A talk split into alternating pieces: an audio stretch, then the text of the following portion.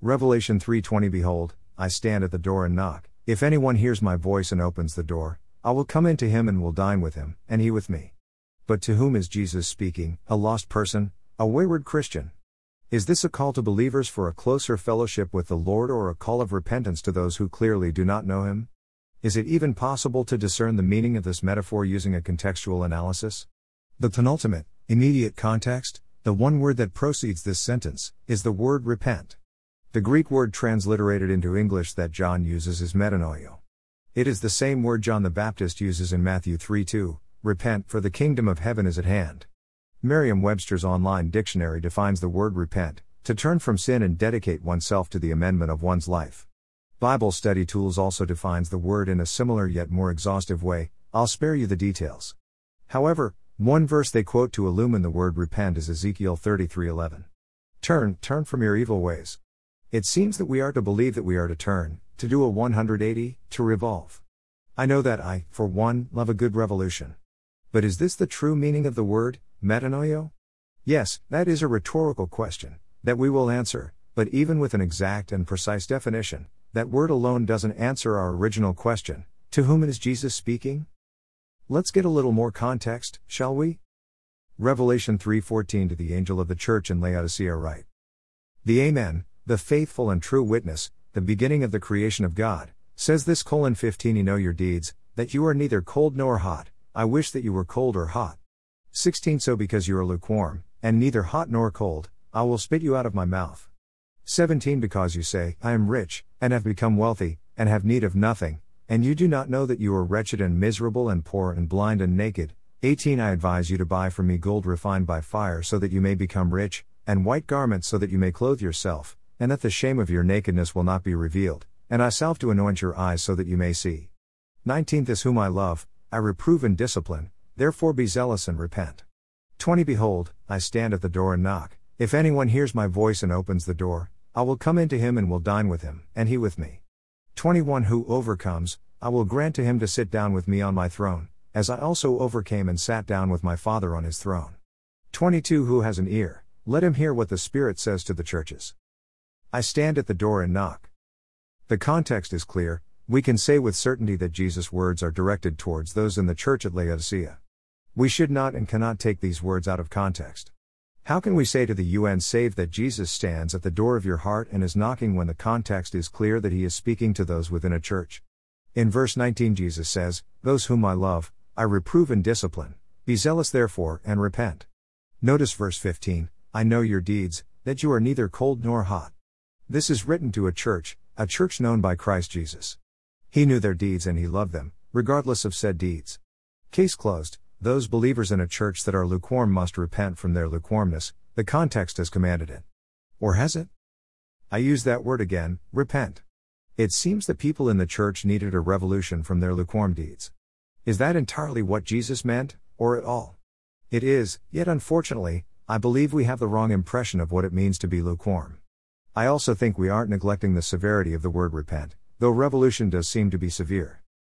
Kleros, as it is transliterated, is the Greek word translated to lukewarm in English. It is an obvious metaphor. One is not literally lukewarm, therefore, we need to understand what Jesus was alluding to when he used this term, lukewarm. In his radio series, Through the Bible, Dr. J. not of 76ers and UMass basketball fame, but J. Vernon McGee explains how water in the mountains near Laodicea that started out cold would warm as they traveled down to Laodicea, and by the time they arrived, they were lukewarm. Literally, that is the translation of kleros, tepid or warming. Other neighboring cities of Laodicea also had hot springs in which people would soothe their bodies. Dr. McGee goes on to make the argument that the Christians who are cold reject every doctrine of the faith and is in active opposition to the Word of God. Whereas a hot church speaks of those with real spiritual fervor. The Christians in Laodicea were, between those positions of hot and cold. Dr. McGee adds, To my judgment, this middle of the road position is the worst kind of hypocrisy there is. I agree, with the hypocrisy part but not with the middle of the road part. His explanation does remind me of Elijah and the prophets of Baal, along with the Israelites in 1 Kings 18, where Elijah says, How long will you hesitate between two opinions? If the Lord is God, follow him, but if Baal, follow him. However, if this stuck in the middle between right and wrong, hot and cold is in fact the aim of Jesus' words, Why not reference an example from the Old Testament?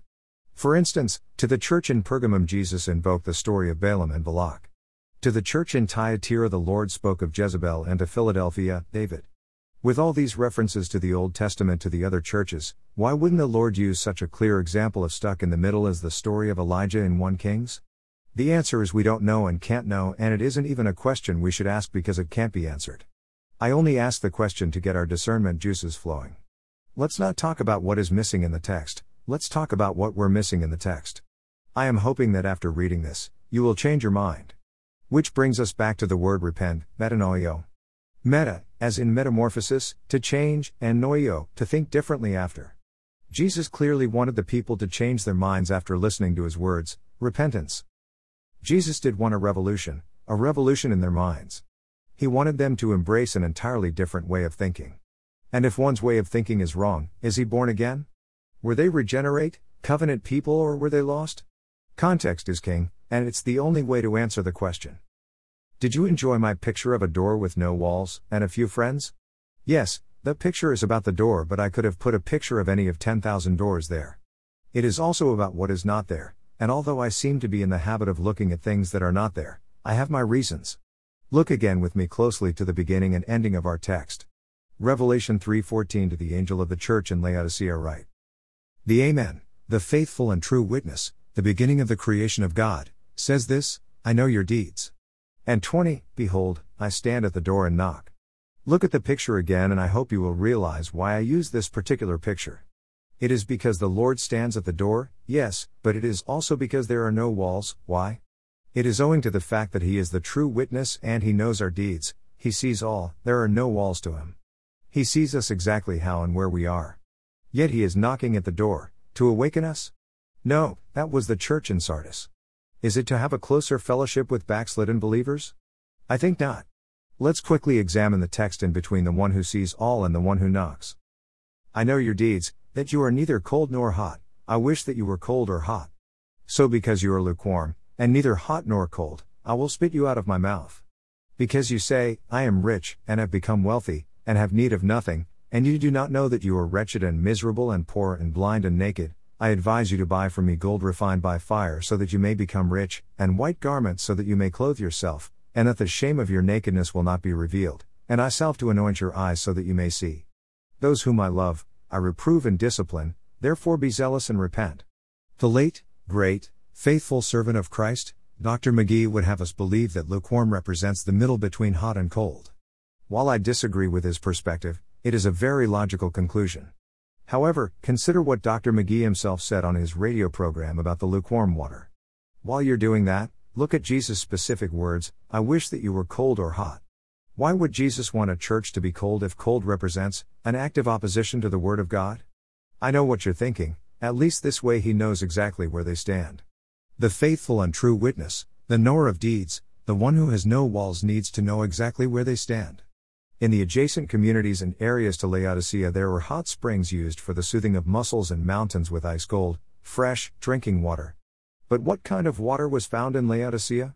Lukewarm, germ infested, good for nothing water. Hot water is good. Cold water is even better. Lukewarm water only does one thing it induces vomiting. That's right, it is expelled. Look at verse 16 I will spit, literally vomit, you out of my mouth. All this to say that lukewarm water doesn't represent a stuck in the middle Christian, it represents a useless and worthless person. Don't believe me, continue to look at the context.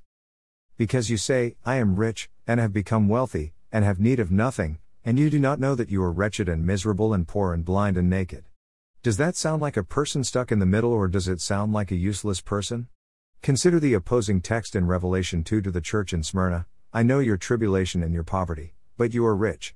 And what about the eye salve so that they could see? Jesus did say they were blind. He then offers them eye salve.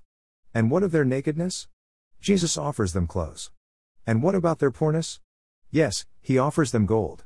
My only question is what does all of this mean? I think the statement Jesus makes in verse 18 sums it all up very well that you may clothe yourself, and that the shame of your nakedness may not be revealed. Turns out that the Old Testament is referenced here, and not only the Old Testament but the oldest of the Old Testament. Genesis 3:10 and he, Adam, said, I heard the sound of thee, the all-seeing, all-knowing, ever-present, Eternal God, in the garden, and I was afraid because I was naked, so I hid myself. He hid himself from the God of no walls, and even while the Lord was knocking, Adam made an excuse. Nakedness is not a symbol of a middle of the road Christian, it signifies the fallen man. I'm afraid the answer to our original question is that Jesus is speaking to a church full of unrepentant people, otherwise, why would he tell them to repent? I don't want to write things such as, the church in America or the Western evangelical churches have lost their way. That type of overarching, stereotypical rhetoric neglects those Smyrna type churches that are poor, yet rich. Those churches that are making an impact for Christ, or better yet, suffering terribly for their unrelenting stance on the Word of God. However, where am I and where are you? Are we naked? Do we want to be found naked? The Apostle Paul told the Corinthian church in his second letter to them that, we don't want to be unclothed, but clothed. That is, that we want the mortal to be eradicated and the spiritual to overtake us. Have the majority of our churches become nothing more than social clubs where we thank God for our earthly tents? Is the American dream not the American naked nightmare? Do we prefer to push our politics or practice and preach piety? Are we sacrificing ourselves for the sake of our Savior, serving Smyrna? Prisoners, orphans, widows, the poor, do we serve them or argue about curtains, music, pews, and the like? I've disagreed with a faithful servant who is now in the presence of the Lord. The truth is, Dr. McGee is a hero to me, so to speak. I agree with most of his commentaries and acknowledge the incredible work he put into them. Another of my heroes that has long since gone to be with the Lord is Martin Luther. Again, an imperfect man with whom I don't always agree, but a hero nonetheless. Why? Because while trying to aid in purifying the church, he was forcefully removed. Think about it. Are our ears being tickled or are we suffering persecution? 2 Timothy 3:12 Indeed, all who desire to live godly in Christ Jesus will be persecuted. So, are we having our ears tickled or suffering for Christ's sake? China persecution and the church is growing, Saudi Arabia, Cuba, the list continues. But in America the church has declined because we are rich. My hero was kicked out, and I fully expect to be kicked out. The very next church business meeting I'm in, when, not if, when something as trivial as curtains, or music, or length of service comes up, I will stand and say, Picture Jesus whipped, scourged, beaten, pulverized, and nailed to a cross, and repent. Oh, how we are made for so much more than curtains. I say this in love, and perhaps it is a bit harsh because we are there to serve others, but is that the way in which we are truly called to serve? Look. He stands at the door and knocks. We can't run, we can't hide. Let's open the door to Jesus and close the door to the world. One last thing, and once again, it's something that isn't there. The Lord is standing at a closed door, one at a church with no walls, and he has nothing good to say about it. Even to the dead church in Sardis at the beginning of chapter 3, he who has the seven spirits of God, and the seven stars says this I know your deeds, that you have a name that you are alive, but you are dead. I realize that is an extraordinarily Lilliputian endorsement, yet is something, no matter how minuscule. To the lukewarm church, the Lord has nothing good to say about their deeds, other than he knows them. The scariest, most sobering words found in all the Bible are what Jesus says in Matthew 7:21 23, Not everyone who says to me, Lord, Lord will enter the kingdom of heaven, but he who does the will of my Father who is in heaven.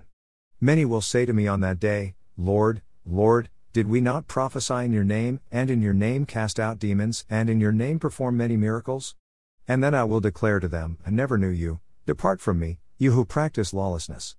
A close second is a closed door to the one who knocks.